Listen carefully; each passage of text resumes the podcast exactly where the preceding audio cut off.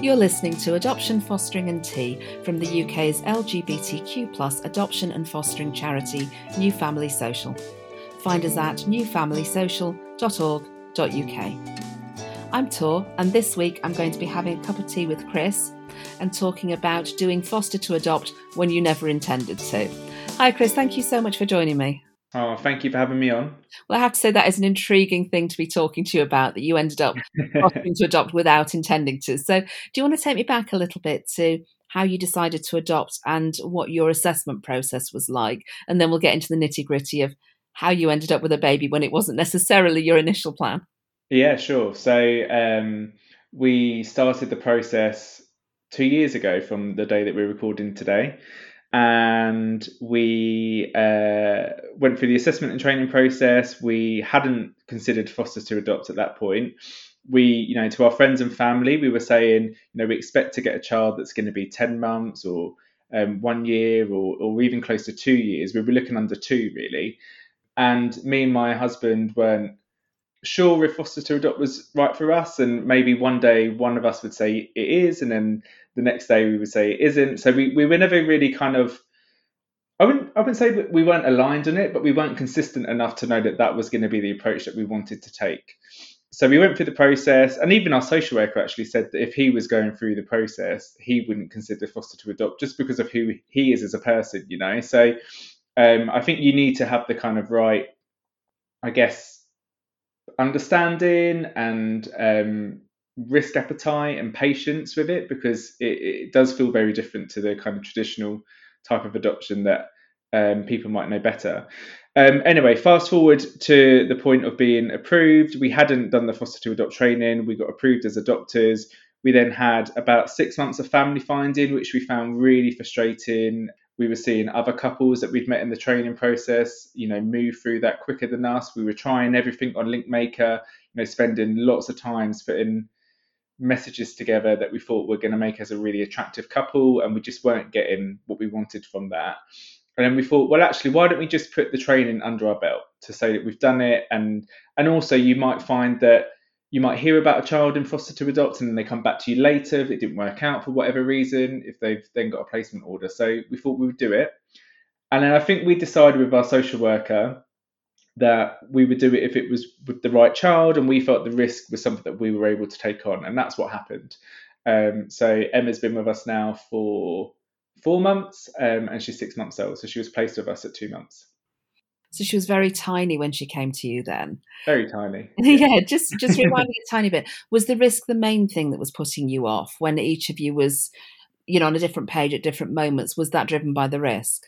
Yeah, I think it, it, was that fear that that child would be placed with you in your home and that you would then lose that child and how would you then move forward with the process um, if that's happened to you and whilst there wasn't any kind of horror stories out there that we had heard or had seen that within our agency, it's something that naturally as humans you are going to kind of catastrophize, I guess, that that could happen to you. But also, I think there's a little bit of ego in it as well. Um, it's not nice to think that you're just a foster carers at that point and you have to introduce, you know, this child to your family as a child under a foster to adopt placement and say that, you know, we, we do intend to be her parents, but as of right now, legally, we are foster parents. And you know this is why we're going to contact on a weekly basis. And you know this is why we need to be a bit more patient before we can put the adoption order in which we've been able to do now. So we're at the end of that. But i think there's there's lots of feelings and emotions that as much as you want to be child focused and know that it's a really good thing that you're taking on a child um, into your home at such a young age you do have to kind of just put your ego to the side of it a little bit and uh, just trust in the process i guess yeah, I can understand that. Um, we did a podcast with somebody who fostered to adopt, and the child did return to birth family. And um, the person that talked to in that episode was quite pragmatic about that, about that being the best thing for that child, but also really honest about how incredibly hard that was. So, yeah, I can absolutely understand why that was the biggest thing giving you concerns, really. So, you initially were approved as sort of normal adopters, if you like, run of the mill adopters, and then you later did the foster to adopt course after the six months of family finding. So when you then started looking for children beyond that? Was it entirely foster to adopt placements that you were then looking at, or was it still a range of kids? No, so yeah, so you're, you're right. We were uh, we did the foster to adopt training after being approved. So already at that point, we were looking at children with placement orders, and then it was a decision that we took after um, to to do the foster to adopt training and start to widen our search, I guess. And Emma came to us just because our social worker knew that we were the only couple within the agency that were approved for foster to adopt. And actually, we'd been a bit stung, I guess, personally, that we had gone up against other couples for other children that didn't work out. And looking back now, in retrospect, that was the best thing for us. But at the time, it didn't feel like that. So we were giving our social worker a bit of stick to say, we don't want to be going up against other couples. We don't want to keep feeling like we're being rejected, you know? So actually, it was kind of music to our ears when we heard there's a very young baby out there that they're looking to move really quickly with. And we were quite impatient at that point because we felt like we were waiting a long time. We're speaking to other people now. We know it's not a long time, but it felt like a long time and you're the only couple that we're considering. Um, and I think that really warmed us up. And there was also other things that we had to consider, like the risk, as you know, I'm sure we're going to talk about. But um, that's how it kind of happened for us. Yeah, well, that I mean that's nice, and I can understand that thing of not wanting to be in competition. Without telling me which agency you're with, I'm assuming that you're with um, a local authority or regional adoption agency in that case. If they were talking about a child that was within their care, yeah. yeah. Okay. Um, and so, yeah, let's talk a bit more about that risk then and what it means to consider taking a child at that age, what those risks are. Yeah, I guess um, you, you you don't know how that child's going to develop because they're so young. Firstly, um, so a lot of health or kind of cognitive needs are unknown at that point because they're so little, um, and you've got such little information to go off in our case, we didn't know much about the pregnancy, so there was lots of assumptions to be made about, you know, how baby was developing in utero. There wasn't that information out there for us to to, to know about.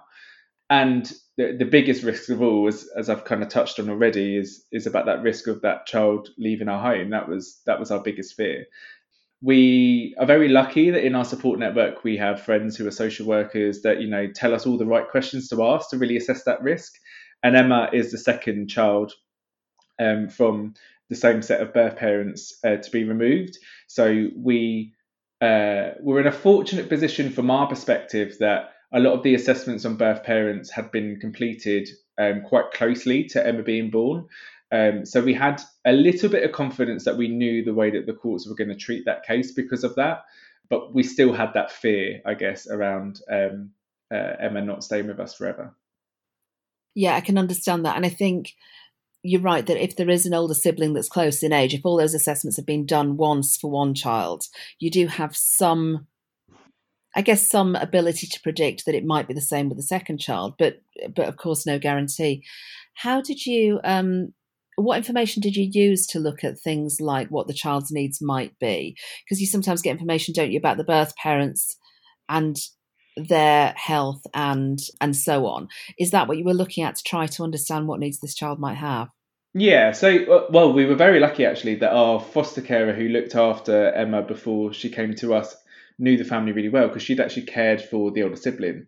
So she was able to give us even more information about the family that the social workers had given us. I guess within the agency you've got the medical consultations, and then also you've got Google. You know, you know, you get a, a statement on a on a CPR or a statement about the birth parents, and, and you kind of spend hours just trying to work out is that something that we need to be concerned about? Is that something that we need to really consider if this is the right match for us? So I think me and my husband we're quite logical thinkers, we wouldn't go into something just based on a feeling. We would need to make sure that we feel that it was right for us um, and it was considered. So in this case, it worked out really well. But there's there's lots of different things to consider um, and things to look at before you make sure that it's the right match for you. Yeah, absolutely. And so, from the point that you heard about the baby to the point that she was with you, how mm-hmm. long a gap was that? Not long at all. So, my my employer was getting quite impatient because I was saying, you know, I think I might be going soon, and then months and months went past where I didn't. There was a cover in place, so I was like, right, I'm I'm keeping all this annual leave. I'm going to book a holiday.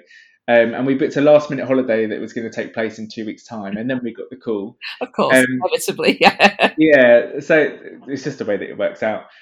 so we got the call, and then we said, okay, yeah, we'll, we'll think about it. And then we met um, Emma's social worker to make sure that it was the right match. And then we said, okay, so how do we move forward? And they said, well, when, when can she move in? And we said, well, we're going off on holiday in a couple of days. And they said, when are you back? So we told them when we were back, which was a week later. And then I said, well, I need to do two days at work just to make sure I've handed things over. So that's literally how it happened. So all in all, it was probably about two weeks. And in that time, wow. we had to hand over work, we had to do our holiday because that was the most important thing to us at that point, and and buy lots of stuff for the house that we yeah. didn't know that we would need for a baby so young. And I mean, did you know what a baby that young needs? Because, you know, I remember with my first child, I just bought everything, any gadget that anyone told me would definitely make my life easier, I bought. And can't begin to imagine how much I spent on these plumbing gadgets that were going to make everything easier. Yeah. got a clue. you know, if they said this will help it sleep, be quiet, be happy, be comfortable, whatever it was, we bought the blooming thing. So did you know what you needed? Are you good with babies already? Uh, well, I, I would say we're good with young children and toddlers. I'd say we had no idea with babies. Our foster carer that supported us to do the transition was almost a bit of a super nanny.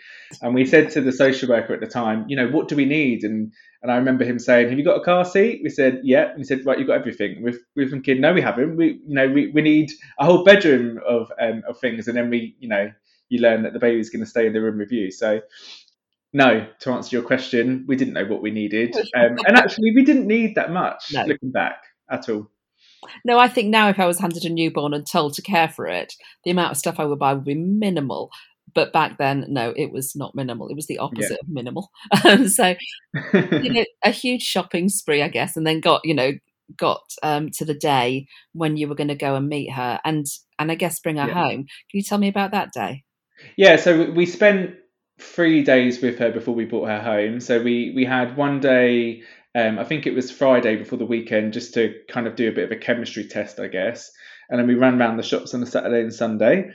Um, actually, we didn't run around the shops. We did Amazon next day delivery because that's what we felt was feasible because of how much time we had. And then Monday, Tuesday, we spent with her, and then I think on the Wednesday she she came home. Gosh, what a fast transition for yeah. you and for her. Yeah.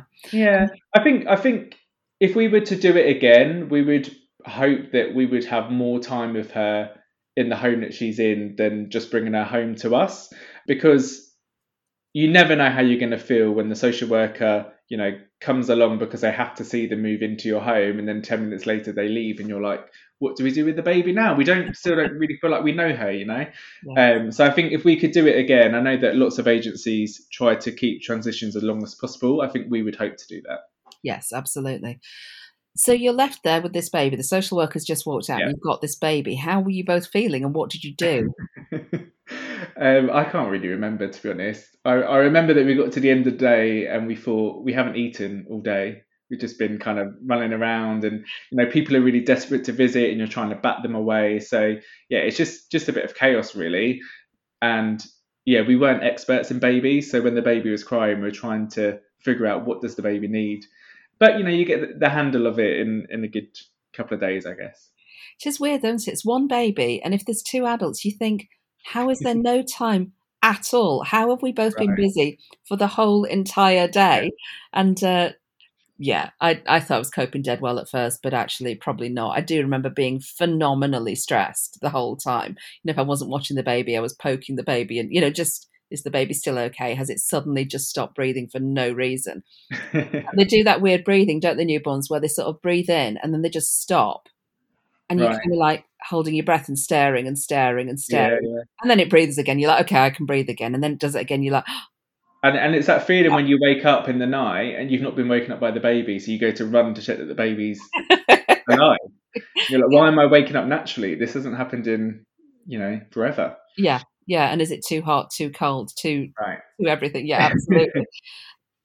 so so you've got the baby now, and I guess I wonder, did you feel able to bond with that baby, given that ongoing question in the back of your minds about will this baby be returned to birth family? How did that go? Because I, I can sort of imagine that it must be at the back of your mind. Yeah, and and that's something that your social workers are constantly asking you. So you even if you're not thinking about that, you're being asked to think about that. And and when you go to your matching panel because I mean, some of your listeners will know, but some might not know that you still need to go to a matching panel to then formally be be placed with that child for adoption whilst you're in the process for foster to adopt. And then we had a whole panel of people asking us how we felt about that.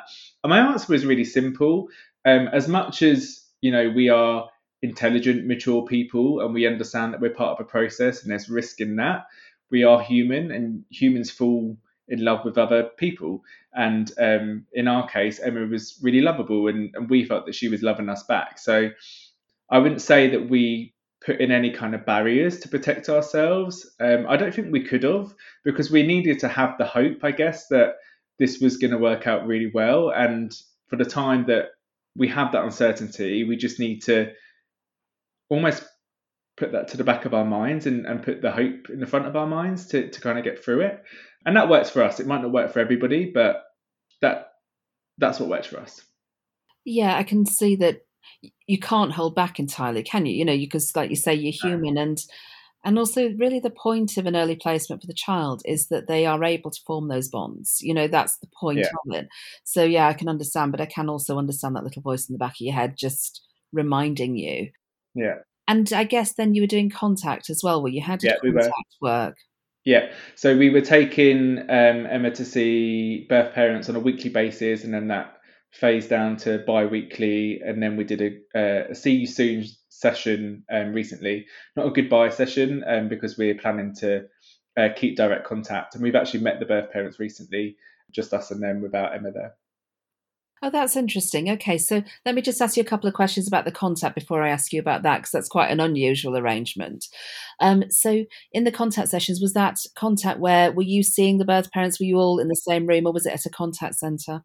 No, so we were going through one entrance at a different time to them, and they were arriving early and going through the back entrance. Um, and there was a handover process in the reception where we would hand um, baby over to the worker with a bag full of everything that they needed for that one hour and a half or two hours, whatever it was for that week. And then we would come back at the end.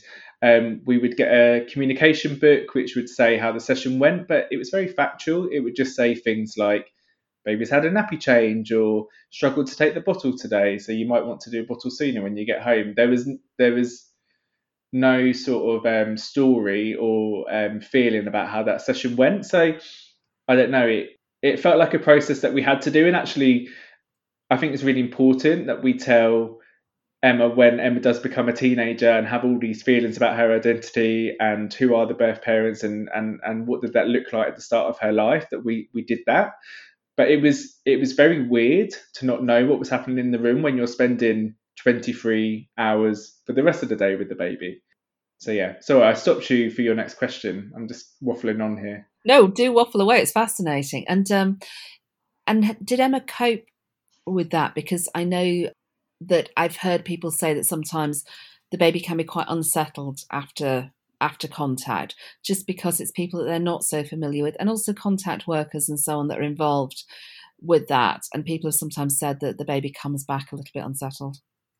Um, no, I've I've heard that a lot actually um, from people within the centre and our, and our foster carer as well. But um, in our experience, I think she was so small that she was quite adaptable just to kind of any situation and she was always very good at taking comfort from from anyone and maybe that's a sign of her early trauma and you know her adoption but i didn't worry about her when she was in the room. It's more just wanting to know that she's getting the attention that she deserves because she just didn't know what was happening. She did often come out of the session asleep um, but you know baby sleep so i didn't really kind of read into that um, and actually, I saw that as a really positive thing that she felt comfortable enough to fall asleep when she was in there. Yeah, I can I can see that would be a comfort, and um, I think it's strange though, isn't it, that when you have the child placed for adoption, or in your case, foster to adopt, you know, but we had our child placed for adoption, and then it was months before the adoption went through. Right. That weird reminder that you are kind of the parent to be, but not the parent yet. Yes. And so there are these things that happen that even though you are supposed to be bonding as if you are the parent, you aren't legally the parent, therefore you don't have any veto power over any of these things. This sort of, I found it quite an odd, uh, quite an odd thing to be responsible for the child's everyday needs and so on, but not having the power for every decision that related to that child. I found that a very strange mix. 100% agree. I couldn't agree with that more. Yeah. So okay, and then you've you're going to have um, direct contact with the birth parents. Can you say about that because it's really unusual that people have that? Yeah, we hope so. I mean, we've we've been on a bit of a journey with that as well, I guess, because um, at the start we we weren't receiving photos of birth parents, and we thought that was really important for life story. We wanted to have some photos of what was happening in the contact centre as an example to show, you know, because I've got sisters, and when they were teenagers, they were a bit of a nightmare. And I know that she might grow up and say, "Well, no, that didn't happen." And if I've got a photo there to show her, I can say, "Well, it did." So we were we were a little bit skeptical about how direct contact was going to work if birth parents weren't willing to provide photos for the life story. And then the social workers were talking to us about you know direct contact. You would hand her over, and then you would leave her in the room with her. And we thought, well, actually, we understand that it needs to be um, it needs to be their time together when when she's in the process of being adopted. But after, we'll make the decisions about whether we're in the room or not, um, because we need to build up that trust between us and the birth parents, firstly. Um, and also, I, I, think for some three, four, five, six year olds, that could be quite scary, you know, being dropped off to a centre and being handed over. So we'll, we'll, do what's right for her at that point. So we were having those conversations with the, the social workers, and, you know, they were saying to us, that birth parents might have a different feeling on that. Um, and I guess that's where it becomes quite complex. So I was really pushing for a meeting with the birth parents to say, actually, I think that whilst we're in the process and we've got the structure around this, and we've got social workers that know the family really well, um, because they've been working them with them uh, closely for a couple of years now, not just with with Emma, but with her sister too. That we asked to meet them um, and we can start to build that relationship. And I think hopefully they found comfort from meeting us and knowing, you know, that Emma's hopefully with nice people. Um, I think we were very nice to them. They were nice back to us. um, but it means that when we do meet them and we're not with the same team of social workers, you know, it could be in a new environment that none of us have been to before, that we've established that foundation of a relationship and trust and that we can go on in the way that we intend to. You know, things might change over the years, um, but at least we've done everything we can in this process to control how well we can start that relationship. Yeah, I think that sounds it sounds really positive, and I know that um, it seems that the adoption system is moving more towards more contact post adoption, yeah. yeah. and so you know my son was placed a decade ago and yeah letterbox contact was pretty much all that anybody expected or right. did and even that was only with the birth mother you know there was no requirement for that to be any sort of wider birth family but it really does feel like there is much more of a move towards that and it says um, i'm hearing that the courts are pushing for that as well in order to grant adoption orders so um, I think that your situation, for all that it's unusual now, is going to become more usual. That people are going to be asked to do that more and more. Yeah, and we, we saw profiles of quite a few children actually in the time that we were family finding, and there were I don't think there were any profiles where direct contact wasn't something that they were hoping that we would be supportive of. Yeah, it'll be interesting how the system supports that in future because, you know, I can understand that right now you've got lots of social workers involved, but I guess there is a question in my mind five years, seven years, 10 years down the line, under resourced local authorities, how they're going to facilitate face to face contact, especially if it's slightly complicated. It'll be interesting to see what resources go with that requirement, you know? Yeah, I agree. I think that's why we were very conscious that whilst we were in the process, that we would do everything that we can within our control and our power to um, try and start that as well as we can, because we know that people are complex, and for for Emma, she's not only got me. She's got my husband that might have a different feeling about it in a couple of years' time. She then has one birth parent and the second birth parent that might not stay together and might separate. So it becomes um, quite unpredictable about how that might look. Um, so I think that's why we wanted to make sure that we could start that as as well as we could. I think it's a good idea. I guess my own sort of cynical head comes because uh, my son has now four younger half siblings and we haven't been informed of the birth of the last two. We know because right. he has other siblings, and their adopters have told us that other children have been born. Okay. But we're so far not in the loop that we literally never had any official notification that they even exist. So um, I guess that's what raises for me questions about a decade down the line how any of these contact arrangements will be supported. And maybe there will be, and maybe there will be resources that go with it. But I look at these local authorities and I think, well, I know right now that my son has a younger half sibling who's currently in foster care, probably awaiting adoption. But I only know that because the other adopters have told me that and because they're quite good at Facebook searches. And so right. it's not ideal, you know, as a system. And actually, while while we're talking, I've just made myself a mental note. I'm thinking, yeah, I'm going to ring the local authority that's relevant to that and have a little word after we've spoken. So thank oh. you for prompting me to sort my own life out. Good luck um, with that. Thanks. Yeah, I'll look forward to being stuck on the switchboard stage for quite some time. You mentioned that your child also has an older sibling. Um.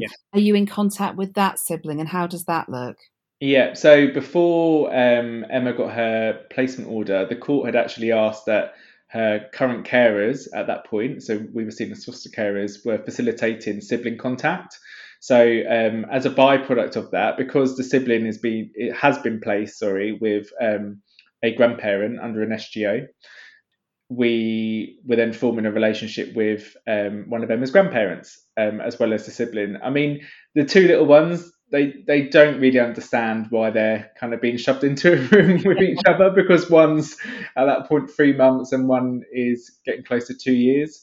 But you know we've got all the photos and everything to um, take from that, and we hope to maintain that going forward. And actually, we speak directly to the grandparent on on WhatsApp, um, and there's a really healthy relationship there.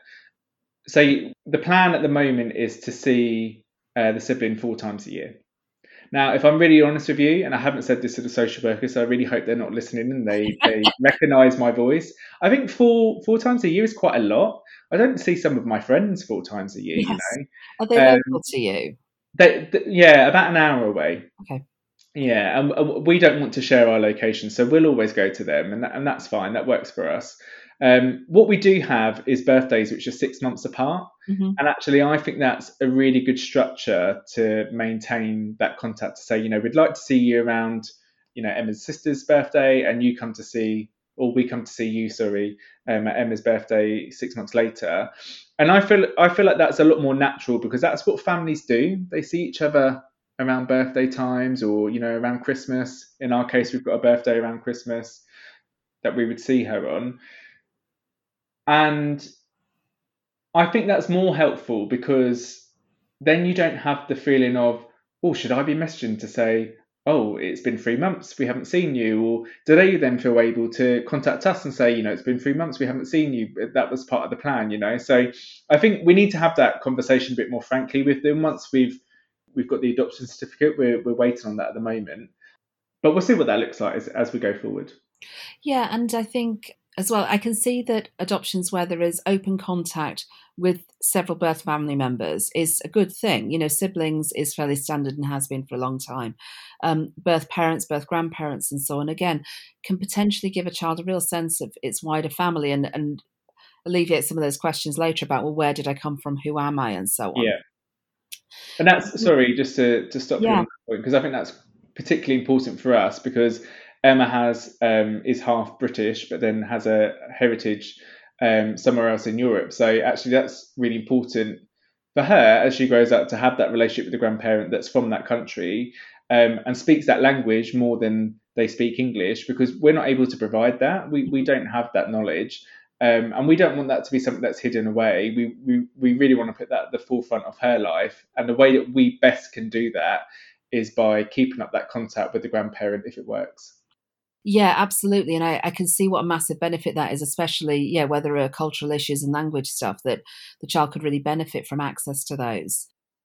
I saw this lovely thing. Um, my partner went on some uh, on a training course and it was about transracial adoption or you know transcultural adoption would be relevant there as well and it was called the cultural iceberg and the idea was that the things that we think of as culture are the things above the waterline so very obvious things like language and food and so on but below the waterline on this diagram was things around sense of humor and ideas of appropriate dress in different circumstances and you know things like books and movies and, and jokes and things like that and all of those things are also parts of culture that are passed on when you grow up in your birth family and Yeah. that you lose when you grow up in something else. I thought that was really interesting. I'll try and find a link to it because somebody actually designed this thing. So I'll try and find a link to it and stick it in the notes for this episode. But um but I guess the thing around contact though that raises questions in my mind about all of that is that yes, it, it's a really positive thing when it goes well, but there is a reason why children can't live with their birth family, and some of those reasons are simply that they can't live with them, but some of those reasons are that that contact contains risk as well, and so I guess that raises questions in my head, and also you know looking at your situation and the requirement that you're in touch with the sibling four times a year is just about doable when there's one sibling. But my son now has Yeah. four siblings placed Mm. in two different families. So if that was four times a year, well, that's four times a year with one family, but potentially four times a year with the other family as well. Well, that could be eight times a year unless that's combined, you know, following the same model. And at what point does it become impossible? And like you say, at what point is it eclipsing other relationships that the child has? And it's just that balance, I think, is is complicated about how do we meet these needs in a way that's realistic and sustainable. Yeah, and your listener won't see that I'm nodding my head like that dog in the back of the car in that advert to, to what you're saying. And in in our case, um, that risk has been assessed by social workers and it's deemed quite low. So that's why we've always gone into this quite positively, but we might feel differently if, if that was a different conversation.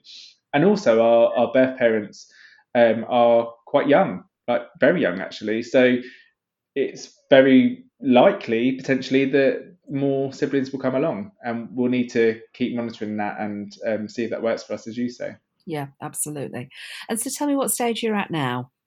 yeah so um, i'm trying to remember because i've had such little sleep that i don't really know what day it is um, but we uh, emma's lived with us now for four months um, a placement order was granted about two months into that and um, we've now submitted the um, adoption order application. We're waiting for a court hearing, and then everything else will follow. Fabulous. Well, I hope that all goes very smoothly. Thank Before you. you leave us, Chris, can I ask what advice you'd have? Because you've got quite an unusual journey, actually. You know, I wonder what advice you would have for other people embarking on their journey to become adopters. Uh, well, I think for me personally, I would say have patience. Um, I think I've reflected a lot in myself that um, I'm not a very patient person, and to trust in the process and that hopefully everything works out for a very good reason. We had lots of stumbling points and lots of lows. Um, but the highs, looking back now, have been worth it. But it didn't feel like that at the time, and it didn't feel like that for a long time after Emma had been placed with us. I still felt a bit stung by it. Um, so have that patience and that perseverance to kind of see the the long game, which is much easier said than done. Much much easier. I agree completely. and uh, I guess the second one, um, relevant to what we've been talking about, is just do the foster to adopt training. Um, we we were very much no um, to the idea of it at the start of the process, just because we kept changing our minds. We thought that that was a bad thing, but actually, information is power, you know. So go along and make an informed choice about whether that works for you. And actually, every foster to adopt, like every child, is very different, and their background and their circumstances. You don't have to say yes um, to the first foster to adopt child that comes um, in front of you. You know, you can say no, and then look for the one that does have the right level of risk that you're you're willing to take on. Um, so do the training and um, open your mind because for us it worked out really well, and I didn't think that I would be saying that um, at the point of doing the training. That's brilliant. Thank you so much. Oh, thanks so much for having me. Of course. I'd like to thank my guest today, Chris. If you enjoyed this podcast, please leave us a five star review and share it with your friends. Visit our website at newfamilysocial.org.uk. Adoption, Fostering and Tea is produced by New Family Social. The presenter was me, Tor Doherty, with music from Matt Doherty. The producer was John Jenkins. We'll be back next time with more guests and more tea.